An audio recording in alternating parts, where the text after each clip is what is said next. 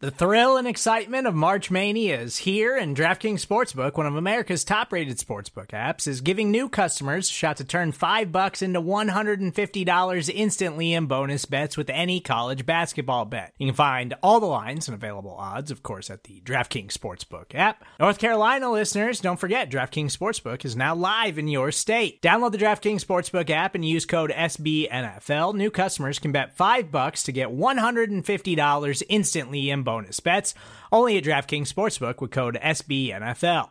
The crown is yours. Gambling problem? Call 1-800-GAMBLER, or in West Virginia, visit www.1800gambler.net. In New York, call 8778-HOPE-NY or text HOPE-NY. In Connecticut, help is available for problem gambling. Call 888-789-7777 or visit ccpg.org. Please play responsibly on behalf of Boot Hill Casino and Resort. 21 plus, age varies by jurisdiction, void in Ontario. Bonus bets expire 168 hours after issuance. See DKNG.com/bball for eligibility, deposit restrictions, terms, and responsible gaming resources.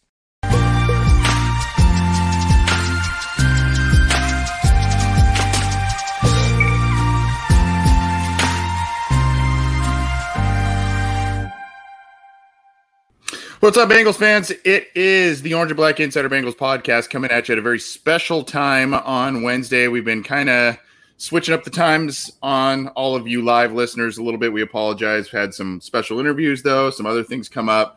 But happy to have you joining us live. I'm Anthony Cazenza, joined by John Sheeran and his buddy behind him, John. He's got a new shirt, or he changed shirts, did he not? What do we got behind us going on there? Yeah, so Randall's just rocking the Joe cigar shirt. You know, I felt like it was. I really had to wash the black shirt that's been on him recently. So yeah, he had to change shirts. You know, it's supposed to be spring, so like, you know, it's supposed to be a nice change of pace, but it's freaking snowing in Cincinnati right now. So yeah, what's up with that, man? I've seen some crazy pictures. I was at the Reds game last night, and it said there was supposed it was supposed to rain. You know, it's supposed to be like in the 30s or whatever, and also it just starts sleeting. And I woke up and there's like at least an inch of snow on the ground. Freaking Toledo, where my girlfriend lives, like they got at least 3 or 4 inches of snow, and it's still coming down in some parts. So we're a week away from May, a week away from the draft, and we're re-entering winter, which is kind of rare here. Well, stay warm and stay safe, man. That sounds a little treacherous. It's too cold for my blood, but. To your point about the NFL draft, that is a week away. We've got a lot going on, a lot to cover. We're going to, on this week's episode, we're going to talk about a couple of draft profiles. We're going to go over the uniform release, what we liked about it. John had an up-close and personal experience with the Cincinnati Bengals. I'm going to let him talk all about that, share a lot of stuff with that.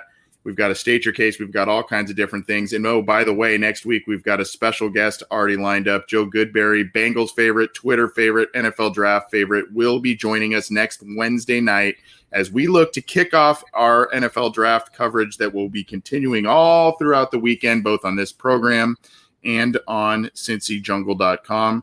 Good to see all the live listeners. Good to be back talking some Bengals.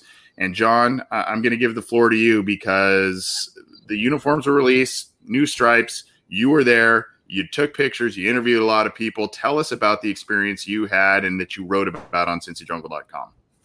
So what Anthony is referring to is that me and 6 diehard Bengals fans, some of you may know most of them, some of you may not, we got the chance to go to Paul Brown Stadium on Sunday, the day before the jersey reveal, and just going – in chronological order here.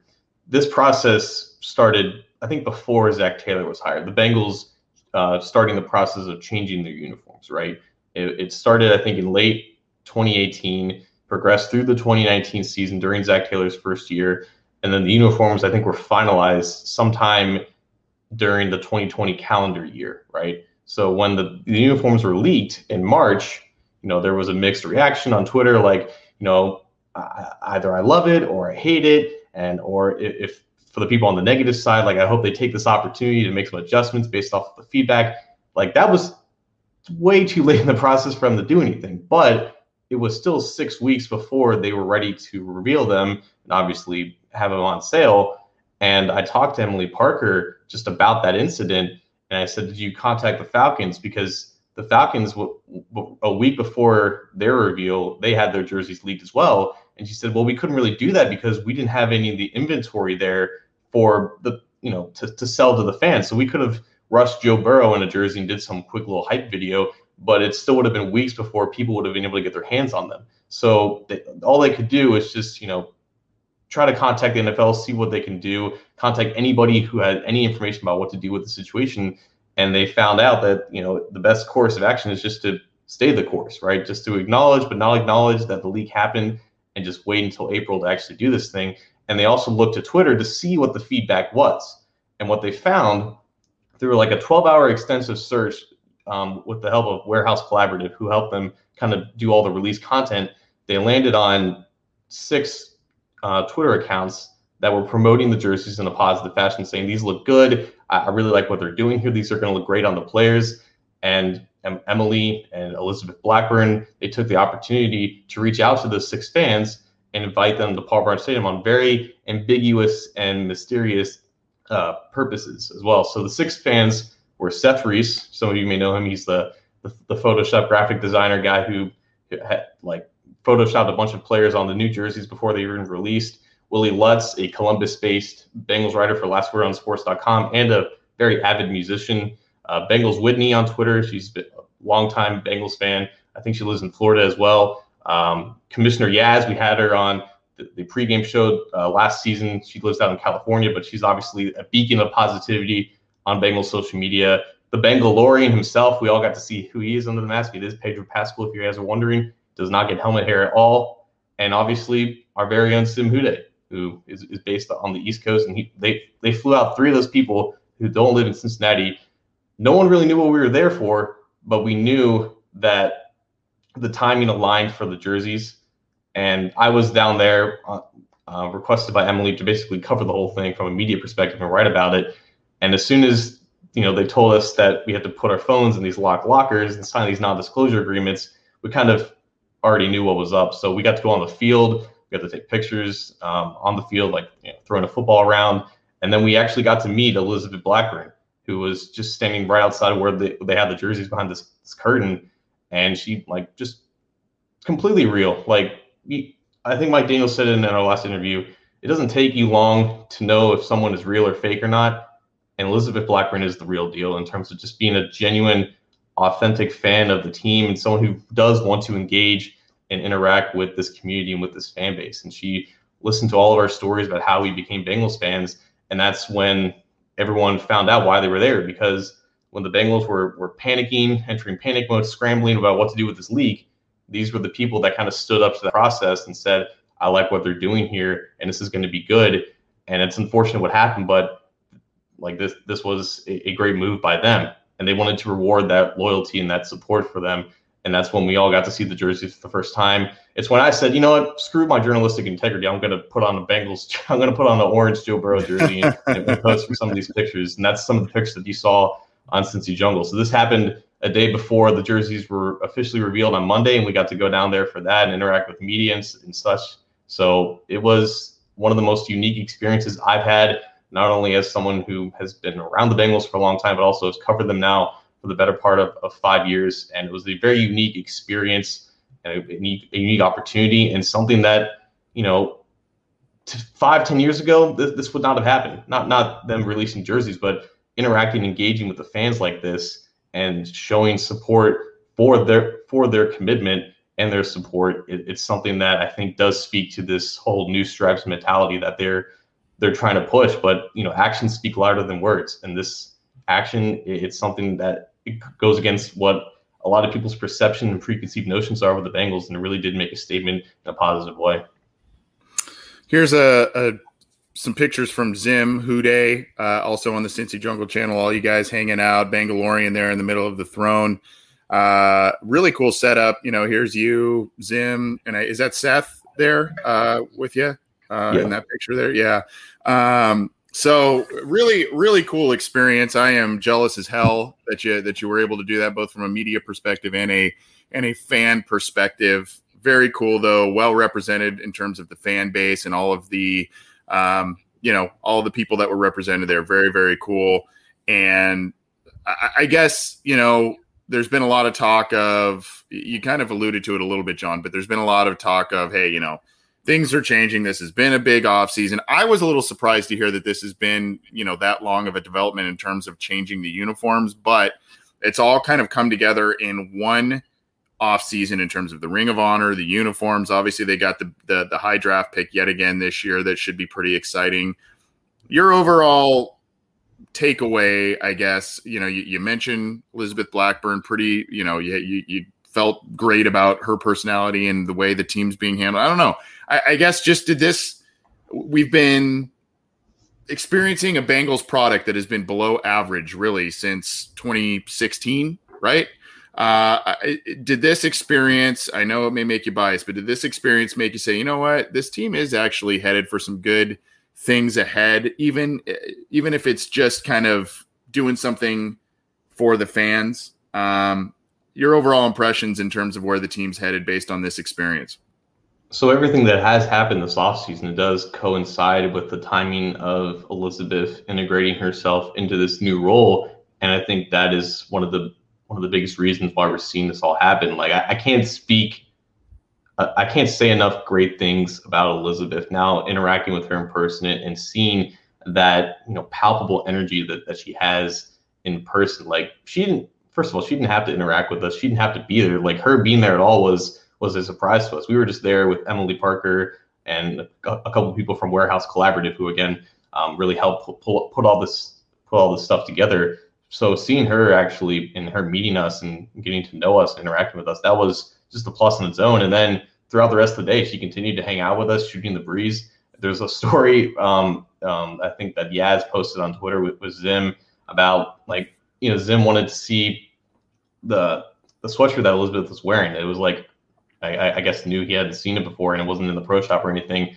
And he said, he jokingly said, you know, can I see that? Can I hold that or whatever? Can I try it on? And without hesitation, she starts taking the sweatshirt off. She had an undershirt on, so it wasn't like anything scandalous or anything, but she quite literally will give you the shirt off of her back. And that was like 30 seconds also after she caught a fly out of midair. But the whole Elizabeth, like, persona, and just the aurora, like, around her, like, I think that is legit. And, you know, uniforms, Ring of Honor, did they do anything in terms of actually improving the quality of the team?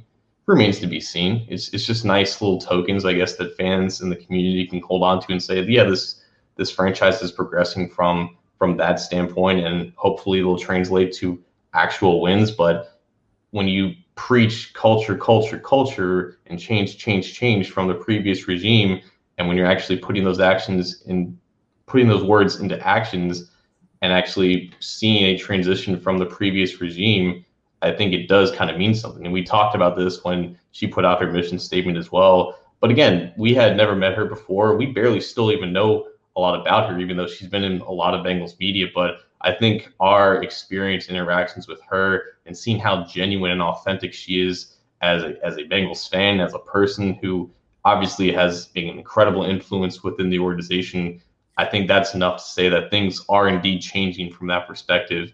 And, you know, at a certain point, things are going to click. You know, at certain points, luck is going to find them, because they are starting to do the right things.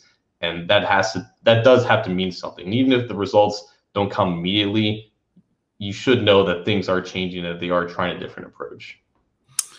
Well, first of all, I want to say great job and echo a lot of the sentiments in the live chat here for which I read the write-up. I saw what you posted on Twitter, and just excellent stuff, man.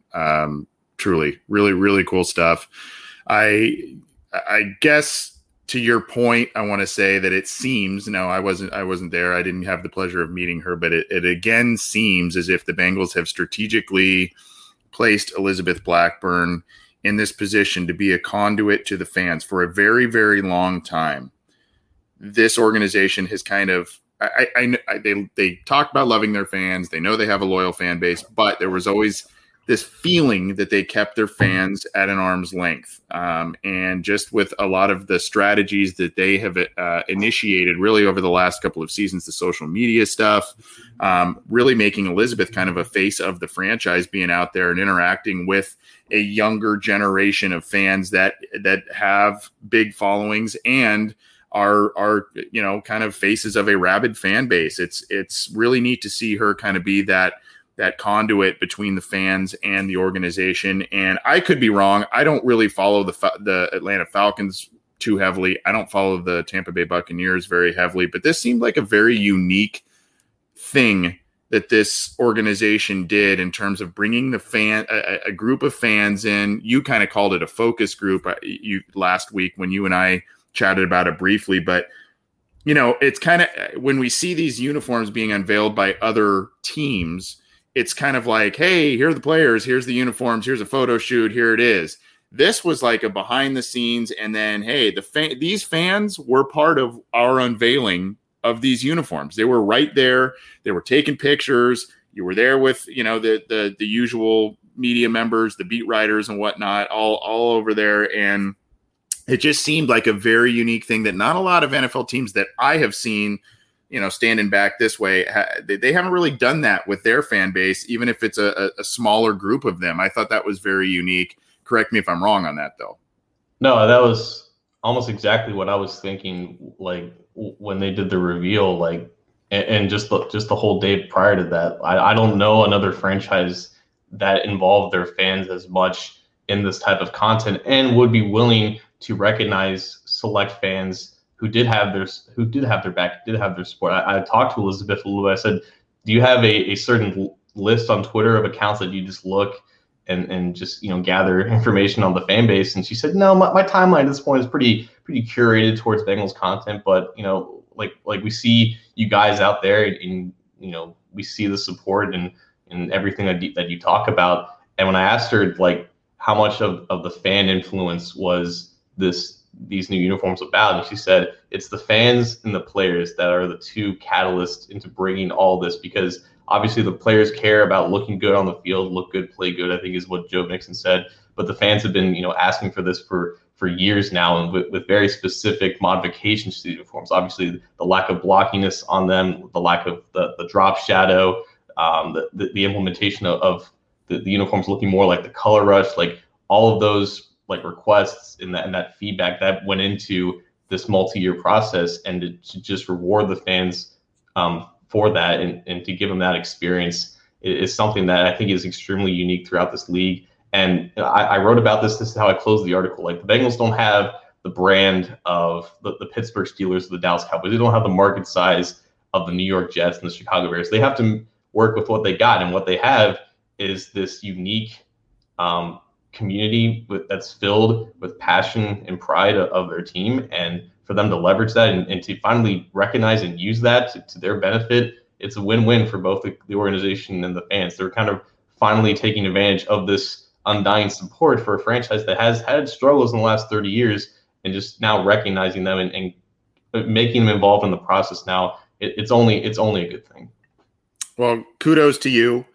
I want to, before we talk about some rule changes that just came down the pike on Wednesday, through the league, we're going to briefly talk about that. We've got to state your case, and we've got a couple of prospect profiles still to get to, so a lot to get to in just a little bit here. I want to ask you your favorite up close. Which jerseys looked the best to you? Which ones did you prefer? I will say I thought the all black on Sam Hubbard looked pretty awesome.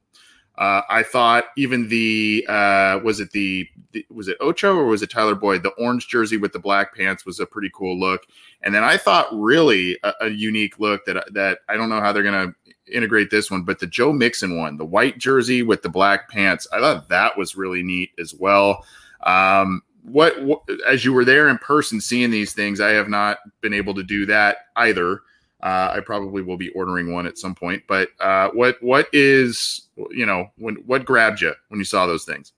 So seeing all 7 combinations in person on mannequins, like there was none like looked bad to me, which is yeah, obviously a good thing. Like, you have 7 combinations. I think all of them work uniquely to their own strengths and their aesthetic. I was surprised seeing the orange stripes on the white pants. I thought that was something I didn't really expect, but I think it does work well with the orange and black jerseys, because the orange jerseys have like the white numbers with the black outline. You can kind of see that consistency on the pants with their stripes, and obviously the black jerseys have orange stripes. So like there is consistency aesthetically, which I always value in uniforms. So I wasn't in theory the biggest fan of orange stripes on a white background, but I think it does work for the uniforms. And I did not expect the white and black pants to work with the black jersey, which is I think what T. Higgins was modeling, but that just works really well. And I think it's going to work well on the field. So there's none that look bad. They only all look good, and I find it difficult trying to rank them. But I've always been partial towards the orange jerseys, and now they finally just have black stripes that match the helmet. I just think that looks so clean to me, and I think with the creamsicle look, with the orange stripes going down, and also like the Halloween look, which I think Scott Bantle of Cincy Jungle likes to call them, I think that they look so improved compared to the last generation. Like the black on black, the white on white, they were going to look good based off of what they were going to do, but I was really interested to see how the orange jerseys would look, and I think they look much improved from the last generation, which is always good for me because I was always partial to those orange jerseys. Yeah, they simplified things. I'm looking on the Bengals Pro Shop because our good friend and podcasting guru Nick Suberling said, I'll pull up the comment here, which color jersey should I get? And also probably what we kind of talked about that. I mean, really you can't really go wrong with much. Which player? I'm looking on the Pro Shop. I don't know if you can customize any yet. Maybe I'm wrong about that. And it looks as if Jesse Bates, you had mentioned that Jesse Bates will be available later. I always think it's a safe bet to get a player who's under contract for a few years. You know, you got Tyler Boyd, you got Joe Mixon, you got Joe Burrow. I mean, those are guys, T. Higgins, those are guys that are ostensibly going to be sticking around for a while. So, I mean, those are safe bets. I would probably personally go Boyd or Higgins, I think. But what about you? What do you have a jersey that you're maybe thinking of? Did you take the Burrow one? I forget. So I was able to get a Joe Burrow jersey on a discount, and I gave it to a family friend of ours who really got me into just the Bengals in general. So I felt like that was something that I felt I needed to do because I wouldn't have been there in Paul Brown Stadium without that family and them bringing me up as someone involved with the Bengals. But I think there was a reason why they chose the players that they did to model them, like Sam Hubbard, Jesse Bates. They're playing in a contract year, even though they're going to quote unquote, I mean, they're going to get extensions, right? Like they know that they're core players and they're not going anywhere. But interesting though, because Jesse Bates, I think tweeted out on Twitter that might be thinking of a number change because of a new rule change that just happened. Look at you, king of the segue. I absolutely love it. Well, we'll talk about these rule changes here. Hopefully, if you guys have jerseys, we'd love to see it and we'd love to hear about it. But go get yours. I'm going to be getting some of my own here. Really, I think all of them look pretty good. And I put this out there. I think even casually dressing. You know, I'm not a big jersey guy when I wear. You know, I don't wear a jersey randomly out. But I think that these, because they simplified them and they look so clean and nice. You know, I think you can kind of casually wear these a little more frequently than the last. I feel a lot more like actual T-shirts. I mean, yeah, putting them on, which like that was always my complaint because the NFL jerseys used to be like the most unwearable of all the professional sports like jerseys, but now these do feel like actual shirts, which I think is a definite plus. Yeah, a little more stylish. Well, let's get to the NFL rule changes. Before we do, just once again, John, great job on covering that event. Go check out CincyJungle.com and the post that John put up there. A lot of pictures, a lot of quotes, a lot of cool things to break down the experience. And great job covering the event, John. And I'm glad you had a good time with a lot of people that we have come to know and love in Bengals Nation. So the rule changes, there's been a couple through the league here, one of which is you mentioned it, I guess we could start there, the jersey change. Do you want to talk about that one and we'll start there? Right. So the Kansas City Chiefs proposed a rule change allowing certain position groups to now have more number options. Specifically, it's not just quarterbacks and specialists who can be single-digit numbers anymore. Defensive backs, running backs, fullbacks, tight ends, and wide receivers can all be numbers 1 through 9. Actually, like I think most of those players can now be 1 through 49. So you can have theoretically receivers wearing like 32 or something like that, and tight ends wearing something in the 20s, which is very similar to what it is in college. But you know, I don't know why it was never I don't know why this was really a rule in the first place. I think there was just more strict stricter guidelines with, you know, certain position groups having only a certain amount of jerseys. I think with in college, your rosters are just bigger, so you just have to have that flexibility. But, nowadays the NFL has, 53 players on a roster and 10 or 12 players in the practice squad. So it's not that much of a difference in roster size, but there is just now more freedom for some of those more prominent players to feature numbers that they wore in college. I think Derrick Henry might go back to number 2 for the Titans. You have Tyreek Hill for the Chiefs, who might go back to number 1 or something like that. And now you have potential, rookies, quote unquote, for the Bengals being in single digits. And also Jesse Bates, I believe he was number 3 at Wake Forest. And I think he tweeted out that he would like to change from 30 to 3. So before you get that Jesse Bates jersey, before you have your eyes on it, just watch out for that. Yeah. Yeah. I'm looking here at ESPN.com as well to a nice rundown of the some more rules here. The owners approved a relaxation of rules for the numbers that players of certain positions can wear, like you said, because of expanded practice squads. And then a 1-year experiment in an attempt to make it easier to recover onside kicks. In 2021, the receiving team on kickoffs will be limited to 9 players within 25 yards of the ball. Last season, NFL teams recovered only 3 of 67 onside kicks, the lowest total and recovery rate since at least 2001. And this was a proposal by the Philadelphia Eagles, in which they said that teams be given an option to gain 15 yards on one offensive play from their own 25-yard line to retain possession after the score. I think that this is just kind of a push by the league and by certain teams to kind of make games a little more exciting at the end, maybe, at a flurry of scoring, so that if a team kind of has those quote unquote garbage points, maybe they won't be so much garbage. There'll be a little more substance to them because of the onside kick change. I don't know, but that was an interesting one I thought as well. Well, they had the rule change from a couple of years ago where like eliminated players running up towards the kickoffs and that kind of, and I think there was something else in terms of like where the ball is kicked and how many players you can have like within a certain amount of yards of the ball, but basically like negated the usefulness of onside kicks. It used to be a very exciting play in football with always, there's always a chance, I guess, of something happening. But unless you have a situation like the Atlanta Falcons and they just forget the rules and don't pick up the ball, like it was just hard for just teams to gain the recovery. So I guess this is a fine step forward. I would have liked to see them actually recognize the onside kick or eliminate the onside kick in general and just have that 4th and 15 type play, which I think it was the Chiefs who also proposed that from like a year ago or maybe even this year, where instead of that onside kick, it's literally a 4th down play that you, if you obviously convert, you get to keep the ball. But anything that basically eliminates more kickoffs, I think is good for the sport in general. There are, some that really don't. Eliminated overtime in preseason games. So this one's kind of interesting. Changed a rule that will now force a loss of down if 2 passes are completed behind the line of scrimmage. So I guess that if you're really trying to be real tricky there, they're clamping down on that. It sounds like. Interesting. So I heard someone said like the 2 passes, but I didn't know it was going to be like restricting it. So that's actually interesting to me. Mm-hmm. Tabled a rule that would have expanded the area where players are prohibited from blocking below the waist. So that's still yet to be discussed down the road.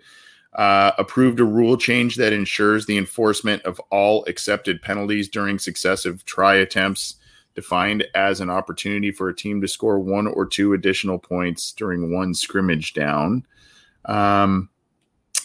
Did not act on a spot or choose proposal from the Ravens for the winner of the overtime coin toss. In that scenario, the team would have the option to choose either which team will have the first possession of overtime or where the ball would be spotted.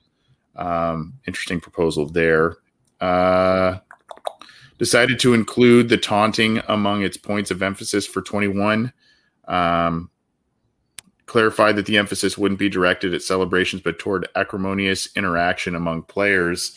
I guess, I mean, there's not too much to say there other than if you remember, I felt last year against the Steelers, there was a pretty weak Mackenzie Alexander taunting call that was called. So I don't know if they're going to get real flag happy on that sort of instance, but something to note there. Anything else before we move on here? Anything else I'm missing, John? I didn't even know that there was overtime in preseason games to begin with. That just sounds like a living hell. So kudos to them for getting rid of that. But also, I think not only the Mackenzie Alexander high step, which is still a legendary moment in Bengals history, regardless of the flag or not. I think that was also that rule change was pointed towards. I think it was the Ravens who danced on the Titans logo after the Titans threw the game losing interception or something like that. And that was revenge. Yeah. The Titans did to them earlier in the year. I don't think that's going to stop people from doing it. They're going to take the fine. They're going to take the penalty if the game is out of hands. It's just something that the league can say, yeah, we don't want this part of the game, but when the opportunity is ripe, there's no way players aren't still going to do stuff like that. And I wonder, to your point about, the dancing on, whatever that, logos out, Juju Smith-Schuster, even pregame stuff. I don't know if they're going to keep their eye on that. I know that's not in game, but I wonder if that's going to be monitored and be penalized. But interesting stuff. I know some of these things may be minor, but some interesting stuff, and some of which sounds like it's going to be on an experimental basis. So we'll kind of see how all of this works out.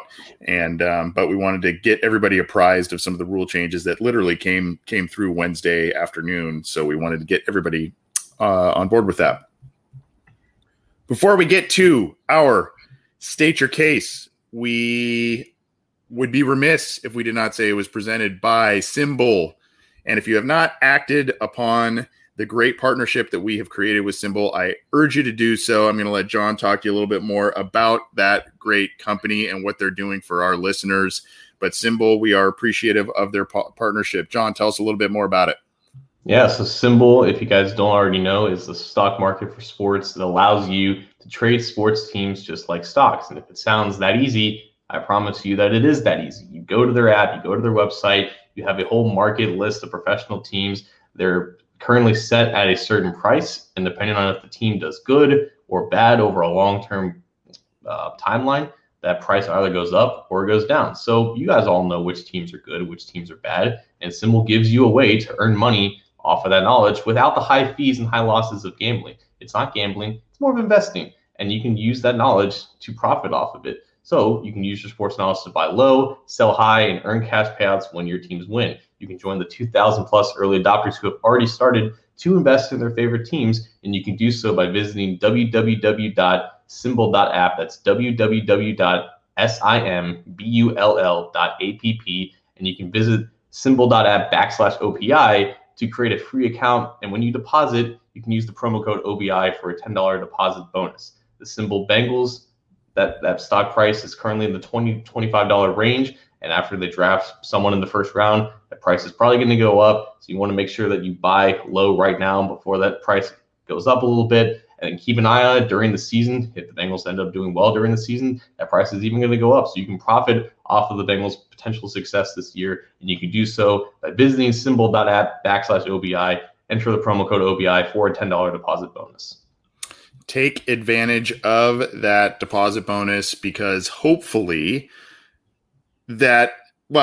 hopefully for those who have not, who have already invested in the Bengals, hopefully that price will be going up there with what the Bengals do in a week because of their draft class, and that their stock through the Symbull metrics will be going up there. But take advantage, get the free $10 by using the promo code OBI. Thanks, John. Appreciate you doing that. And with that, we are going to get to our State Your Case this week. It's going to be a weird one, but let's get to it.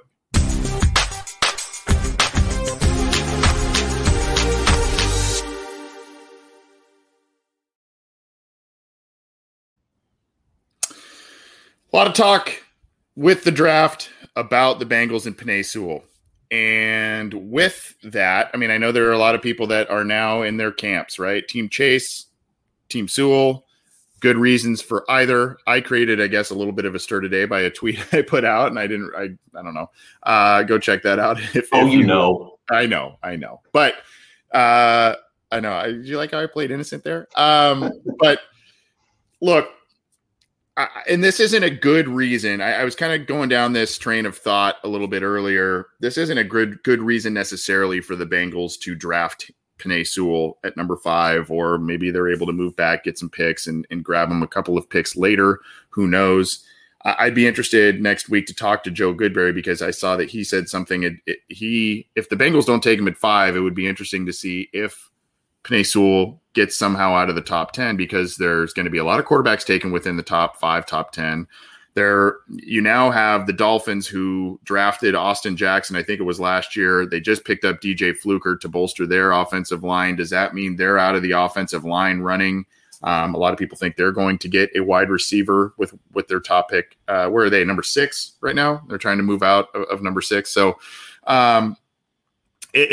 interesting set of scenarios. I will say this, and this is what worries me if the Bengals do not take Penei Sewell. Again, not a good reason for the Bengals to take him, but this is what worries me if they pass on him. I think Penei Sewell is a great fit and could very well land somehow in the AFC North. Now, that sounds like a reach given where the Browns pick, given where the Ravens pick, given where the Steelers pick. But I think let's start with the player himself.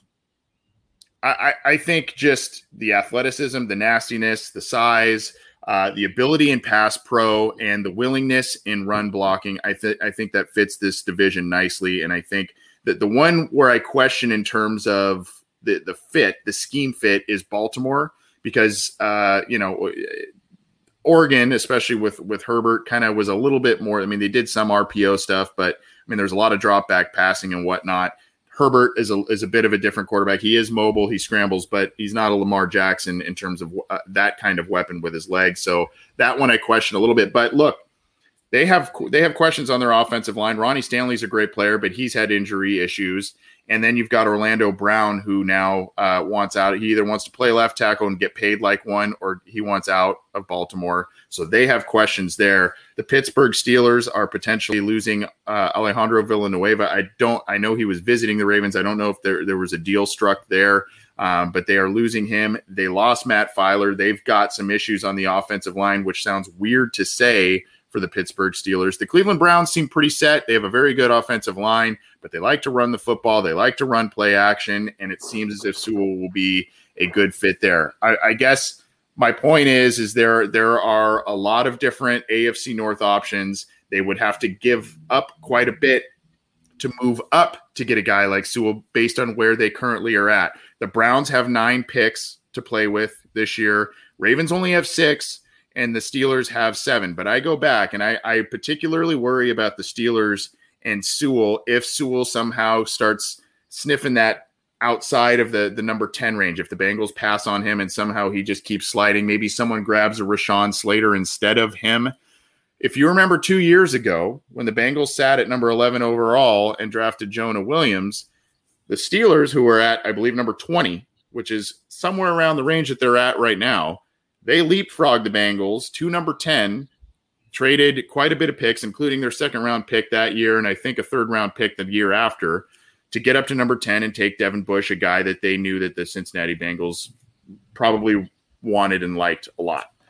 There is a possibility, even with 7 picks, if they see a guy like Sewell, they are wanting to improve that offensive line. If they see a guy like Sewell go up and get towards that number 10, they could leapfrog and get up there and get a guy like that, even if it means sacrificing some picks.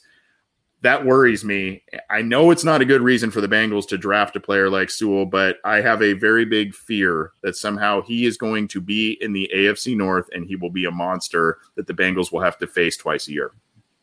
So let's start with that then, because I know, like you mentioned, the Browns, but is there even an opening on an offensive line that he could actually take? You have Jedrick Wills, Joel Bitonio, J.C. Treader, Wyatt Teller, Jack Conklin. I'm not sure if Sewell would even. I'm not even sure if he would start on the offensive line. So I'm not entirely sure if the Browns would even be in play to trade up with him. The Ravens, I think that they would be interested if he was in an area where they could trade up because of that uncertainty with Orlando Brown. I don't think Sewell would have as much of a gripe playing right tackle whenever Ronnie Stanley gets back. Steelers, I agree, would be the team to worry about here. I don't think they really care about, accumulating draft capital. They've obviously shown to be fine sacrificing it for elite talents, and I think there was a report that they were locked in on a few players, and two of them were offensive linemen, one of them including Tevin Jenkins and also Najee Harris, the running back out of Alabama. So it seems like they are targeting an offensive player that would help them in the run game. So Pittsburgh would be the team to watch out for. But I want to go back to the other point. With those three teams, yes, I think Sewell fits what they like and what their identity is. And I guess that's 3/4 of the AFC North. So you could make the statement that Penei Sewell is perfect for the AFC North. But I'm not sure if that's even like, I don't want to say relevant, but I don't see any of those three teams competing with the Chiefs or the Bills. And I think those three teams are like what you have to overcome to get to the Super Bowl. Like those two teams are going to be running this conference for a long time. And I know the Browns get really close, but the Browns weren't able to beat the Chiefs, not necessarily because of their defense. They weren't able to just take advantage of scoring on the Chiefs. Like the Chiefs in that AFC divisional game, like they obviously had Mahomes getting injured, and they left the door open for the Browns to just outscore them, and they couldn't do it because they just didn't have the explosive offense to really do anything. They had Nick Chubb and Kareem Hunt both healthy. They had an offensive line healthy, but all that physical football, it didn't really do much. It only scored 17 points against the Chiefs. So this division in itself, people like to look at it as the one goal to win the division, because that's what Marvin Lewis always touted when the Bengals were relevant in the mid 2000s and the 2010s. But I think I'm just trying to look bigger than that. I don't really care about fitting the mold of the AFC North. I'm trying to think bigger and trying to think about how am I going to beat the Chiefs, right? Like obviously a great offensive line can keep you competitive with those teams, as we just saw with Cleveland. And maybe that is what you need to eventually get to that point to solve the next issue. But while Penei Sewell would be perfect for those three teams, I think for what the Bengals want to be, a team that spreads it out and runs offense very similar to LSU, Penei Sewell will be nice, but he's not necessary. He's not necessary to win this division. You can try to win the division the old-fashioned way, which is what they did in 2009 when they just ran Cedric Benson into the dirt behind that offensive line.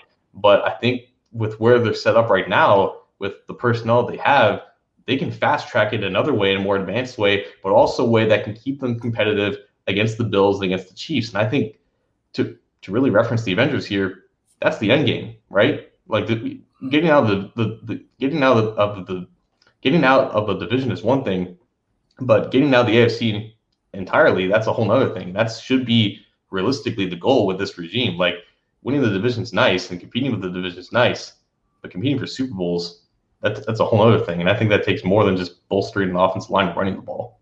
I agree with you. I guess I just look at it a little bit as if you're going to get through the AFC, you inevitably, even if it's, getting past Kansas City in that AFC championship game every year, you are inevitably in your path going to need to get past a Baltimore and or a Pittsburgh, maybe even now Cleveland, based on how they have their teams built.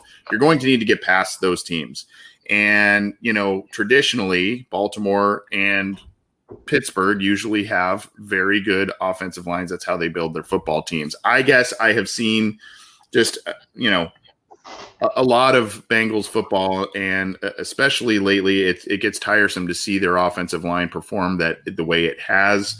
Again, this saying Sewell is potentially good for these other teams isn't a rally cry or even a good reason for the Bengals to draft him at number 5 per se. And maybe that isn't a relevant discussion. It was just something that kind of came to mind. But I will say this, that what is relevant is, the Bengals have unfortunately been in the position where they've had to keep up with the Joneses, so to speak, in terms of the AFC North. They have to kind of play a chess game with what these teams do in the draft and free agency.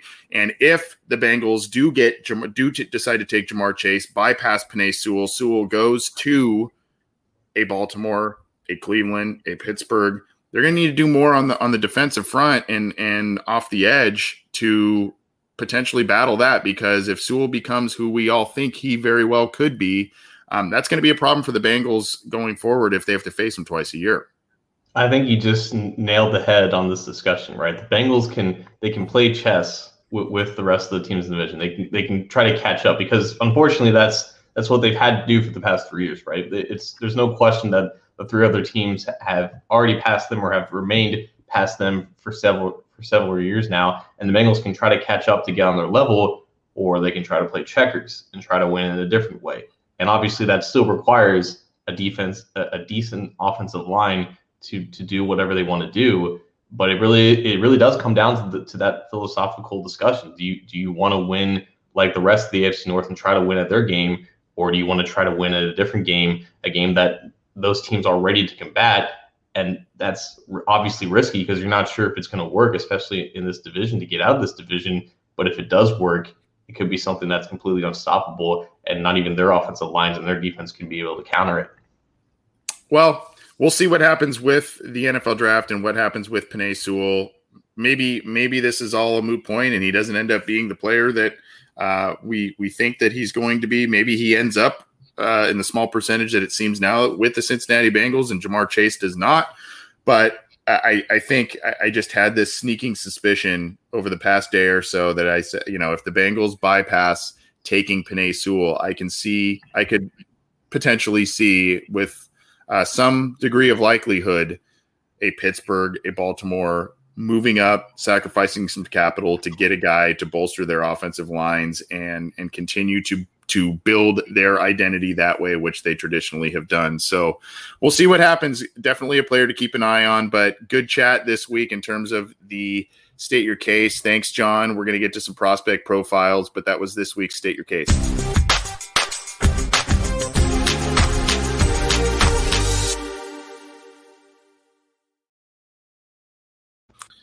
Before we get to a prospect profile, we have two on tap, but I think we may save one just for the sake of time, depending here. We'll see, and I'm going to let my partner go first. Just want to remind everybody to subscribe to the Cincy Jungle podcast channel, whether it's our show, you dig, Orange is the New Black, Matt Minnick's Chalk Talk, hopefully all of the above. Subscribe, leave a review. That helps us out. We appreciate all the support. We've continued to see some growth again this year as a podcast channel and for this specific show. You can get it on iTunes, Stitcher, Google Podcasts, Megaphone, iHeartRadio, Spotify, all the major audio platforms. You can always subscribe to our YouTube channel, get some content that not only has our live shows and all that kind of stuff, but other extra content that we put up there. So check that out. We appreciate all the support.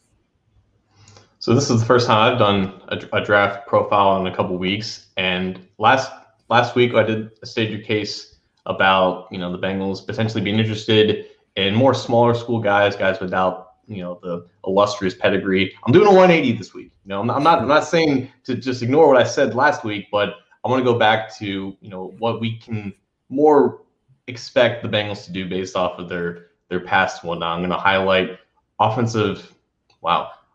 State offensive lineman Wyatt Davis, and he just screams Bengal to me, for the obvious reasons. You know, background, he was a consensus 5-star recruit out of California. Like, I think he was the top guard coming out of that 2017 class that had Jeff Okuda, Chase Young, who also went to Ohio State. So he was being touted, I think, by Michigan, Notre Dame, Alabama. They were all recruiting him. I think Urban Meyer kind of swept in at the end to basically say, come join the Buckeyes, and that's exactly what he did. So he was more of a bench player in his freshman year in 2018. I think he started 2 games that season. So it was 2019, his like true sophomore year. That was the first year that he did start, and that really did put him on the map, on the NFL radar. I think PFF had him like one of the highest graded offensive linemen in 2019, which is also when Penei Sewell, you know, took college football by storm that season. And that's where we saw the best of Wyatt Davis. And then last year in 2020, when no one was sure if the Big Ten was even going to play football, you know, unfortunately, it wasn't the greatest year for Wyatt Davis, because not only was the whole season kind of a mess, Ohio State barely even played 6 games that season, he also dealt with COVID himself, and I think that did make an impact on how he finished the season. So he didn't exactly look like the 5-star player that he was coming out of high school. He didn't look like the true sophomore starter that really earned that All-American status. So he didn't play at his best in 2020, and unfortunately he did end the season suffering what looked like a scary knee injury against Alabama in the national championship. But at his pro day, he did not work out, but he said that he was doing fine, and he's like 100% ready to go for whenever NFL camp starts. So there is no issue. There's no Billy Price type of thing with this where he's potentially going to miss time. And I think that's also like a name that people are going to come to. Like, are the Bengals really going to take another offensive lineman from Ohio State high in the draft? Like, is that something that they should avoid? That's unfortunately another case of helmet scouting. Wyatt Davis is not anything like Billy Price for a lot of reasons, and I'll just get to just really the four that I think you can want to highlight with Wyatt Davis, what he does well. He gets out of stance extremely quickly with no wasted movement. This guy is a natural athlete. We did not get to see him test, but in terms of just fitting in seamlessly in a zone blocking scheme as a guy who can just reach nose tackles and defensive tackles, you know, just a couple gaps away, he can absolutely do that. He's not an insane athlete, and I don't think he would have tested like an insane athlete, but there is no wasted movement getting out of sets, and I think that's going to be important for a Frank Pollock wide zone scheme. He stays low and he rolls his hips through contact, and that's when he does engage in those zone blocks. He plays with great leverage, and by rolling his hips, he's able to redistribute some of that power on the contact onto the opposing player, and he finishes guys. Like he takes guys to the dirt. So to have that athleticism and that scheme versatility, but also having that nastiness, that's obviously a plus for an offensive line coach like Frank Pollock. And in pass protection, he's one of the most proficient and technically advanced 22-year-olds that you will see coming into the NFL, because he has the ability to use independent hands. And what independent hands are is, you know, some guys, I think Liam Eichenberg and the Notre Dame guys, they always have these two-handed punches, and that's just what they teach. And it's powerful, but it can also lead you to trouble because guys can easily counter that. Having independent hands means you can have your hands at multiple strike points, and you're able to counter edge rushers really quickly. You're able to use your hands independently. So you can use your right hand high, your left hand low, and you're able to, you know, use whatever leverage you have in pass protection to keep guys at bay. So he already has a great understanding of using his hands in pass protection. I guess if you want to talk about weaknesses with Wyatt, there was issues in identifying stunts and twists and pass protection. He did end up getting on the ground a couple times with some miscommunications, excuse me. But that was also just his second year starting, and he's still a really young player. But entering the 2020 season, he was projected to be a first-round pick, and unfortunately, everything that happened in 2020, I think Matt Miller of the DraftScout.com said that there was possibility that he could potentially slide into the fourth round of this draft just because he dealt with COVID. He didn't put up the best tape in 2020, and he's coming off of an injury now. So I don't know if he lasts that long, but I think if there is enough talk with that, there's a definite possibility that he can slide into round three. And I think if the Bengals are sitting there, regardless of what they did in the first two rounds, if they're staring in the face a two-year starter at right guard who is already incredibly proficient in his technique, it has the athleticism, has the experience to do the concepts that they want, I think Wyatt Davis can come in immediately and start at their most important position of need on the offensive line. He has the pedigree. He has talk about bloodlines. His grandfather was Willie Davis, who was a Hall of Fame NFL player in the 1960s. Both his dad and his brother played at the college level. So he's been bred for this since day one, since he's been alive. I think they're going to really like his background. Obviously, he played, you know, an hour and a half northeast of Cincinnati and Ohio State. I think they're going to like his ability to come in immediately and play at the position that they need the most, to have that background, to have that five-star pedigree, to be able to find him in the third round. I think it's going to be hard for them to pass that up. Well, I don't want to sound like a dummy and just pretend like I've watched a lot of this kid. Unfortunately, I have not. But, you know, a lot of the things that you are saying are some of are resonating with me, because those are echoing some sentiments I have seen before. I guess I want to use this opportunity to kind of ask you some questions and maybe put you on the spot about this kid, if you don't mind, John. And I think when you say interior offensive lineman, Ohio State, a lot of talent, and you're talking Cincinnati Bengals, immediately the conversation shifts to, well, what about Michael Jordan and Billy Price, and why is this guy different? You know, similar schemes, obviously, because we're talking about real recent history with those other two names. So I guess, you know, for the Bengal fan out there, and I know a lot of Bengals fans are Ohio State fans, I guess for the Bengal fans out there that have seen the struggles from both Michael Jordan and Billy Price that had high hopes there, And, you know, you're talking about Wyatt Davis, an inconsistent 2020. What makes him different and or more promising for the Cincinnati Bengals than those two just offhand? Well, again, like if he went to Notre Dame or Alabama, who were both in the process of recruiting him, I think there might be a different perception about him. He comes from a program that is more accustomed to producing quality NFL offensive linemen, but he chose to go to Ohio State, and him going to Ohio State did not make him a classic traditional Ohio State offensive lineman who ended up being extremely overhyped. Like Wyatt Davis is by far, just looking at him and him alone and independently, he's by far a better player than Billy Price and Michael Jordan ever were at Ohio State. And now, like, Wyatt never played center, so he never got in the conversation for the Remington Award, which is, I think, what Billy Price won. And I don't even know if Michael Jordan won, but maybe he was in consideration as well. But he, you know, that was never really a thing for him. Billy Price, you know, was a high school defensive tackle, a really scrappy dude who didn't have like size and length on his side, and he just had to work with what he had.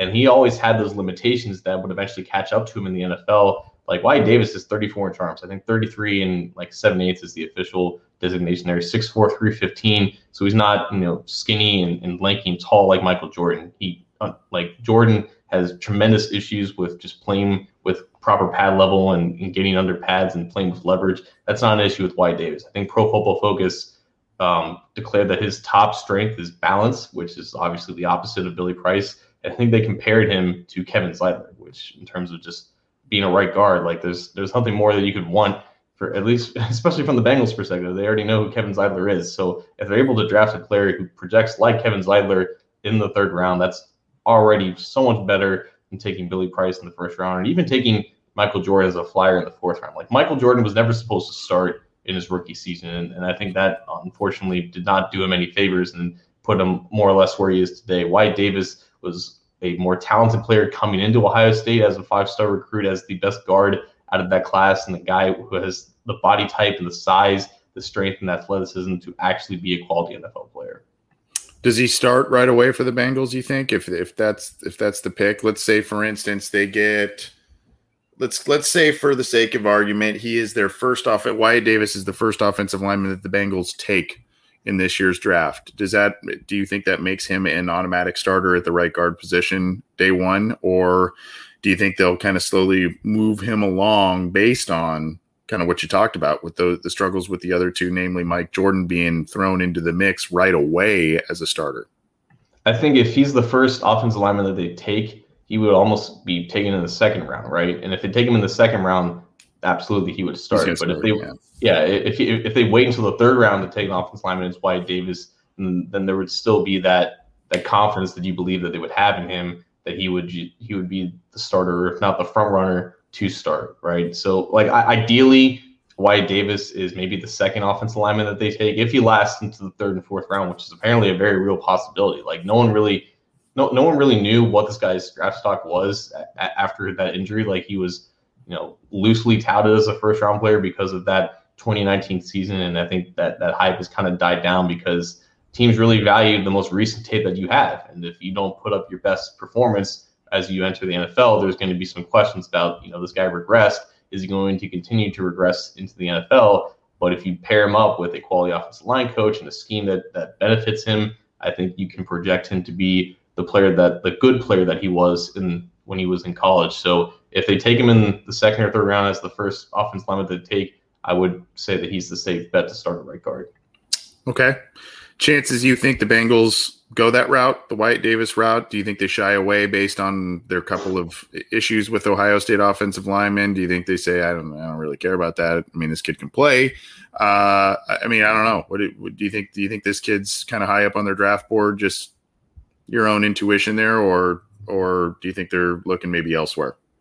Well, I bet they're gonna value like the opinion of Mike Jordan, who played with him in 2018. So they have that kind of in terms of getting to know him on the personal side. But if there is this talk about, you know, the NFL might not be as high on him as certain media is, I don't think that they would take him at the top of the second round. I think if he would have tested and there would be more confidence in what he did last year, then, yeah, I think he would be a second round target. But I think when the third round comes around, regardless of what they do in the first two rounds, like you can make a safe bet that they're going to double dip at offensive line especially if they don't take one in the first round. So if they go offensive line at 38 and then they swing back around at 69, it could be very possible that Wyatt Davis is their best player available. And if they don't take him there and he's still there in the fourth round, you could like basically put that in Sharpie that they would absolutely consider him there. Well, good stuff, John. I just kind of hit cruise control and let you do your smart guy thing. I appreciate all the insight on Wyatt Davis, an interior offensive lineman, namely right guard out of Ohio State, for this week's prospect profile. We had another one on tap, but we're going long, so we will save that either for next week or maybe a special little video there. We're going to kind of get to a couple more as the draft is oh so close, but good stuff. Wyatt Davis undoubtedly is going to be one of the names talked about inside and outside of Paul Brown Stadium walls. Let's drop the mic and get out of here. We're about an hour in, John. This thing flew by, but what do you got for us before we hop on out of here? I have nothing really of importance to say. I know that this is like our whole schedules have been kind of a little out of sorts this month, but that's really what the offseason is. You just got to be flexible with some of these things. You got people interviewing, and you're always going to take that opportunity, but just like, you know, if you get called down to Paul Brown Stadium for something very ambiguous, what the hell? I'm going to be the only reporter there. This is going to be great. So, you know, it's been another kind of interesting offseason as we're still dealing with COVID, but it's been nice that the Bengals have been very unique in their history and giving us unique opportunities. But I'm going to pick up the mic and give it to you so you can drop it. Well, again, I just want to say good stuff from you covering the event, dude. That was really neat, and I'm glad you were able to be a part of that. I don't have much else. I'm just going to wish my sister a happy birthday. Today is her birthday, so happy birthday, Lisa. John, thanks for everything, man. You carried us this week, as you usually do. Every week you carry us, buddy. Thanks for everything, and thanks everybody for tuning in, whether you joined us live, if you were unable to join us live because of the time change or what have you. Get the show on one of the platforms. We appreciate all the support. We saw a question before we get out of here. We saw one question about what we're going to be doing next week for draft. We're going to be having a Wednesday show. We think we're going to be doing a live stream of the draft up until the Bengals pick at number 5 or something like that. We're still kind of hashing that out. And then I know ourselves and the other guys in terms of the podcast channel, we'll be doing all kinds of different stuff as well. So keep it to the channel. Keep it to CincyJungle.com. We're going to get out of here. Thanks, everybody. Take it easy.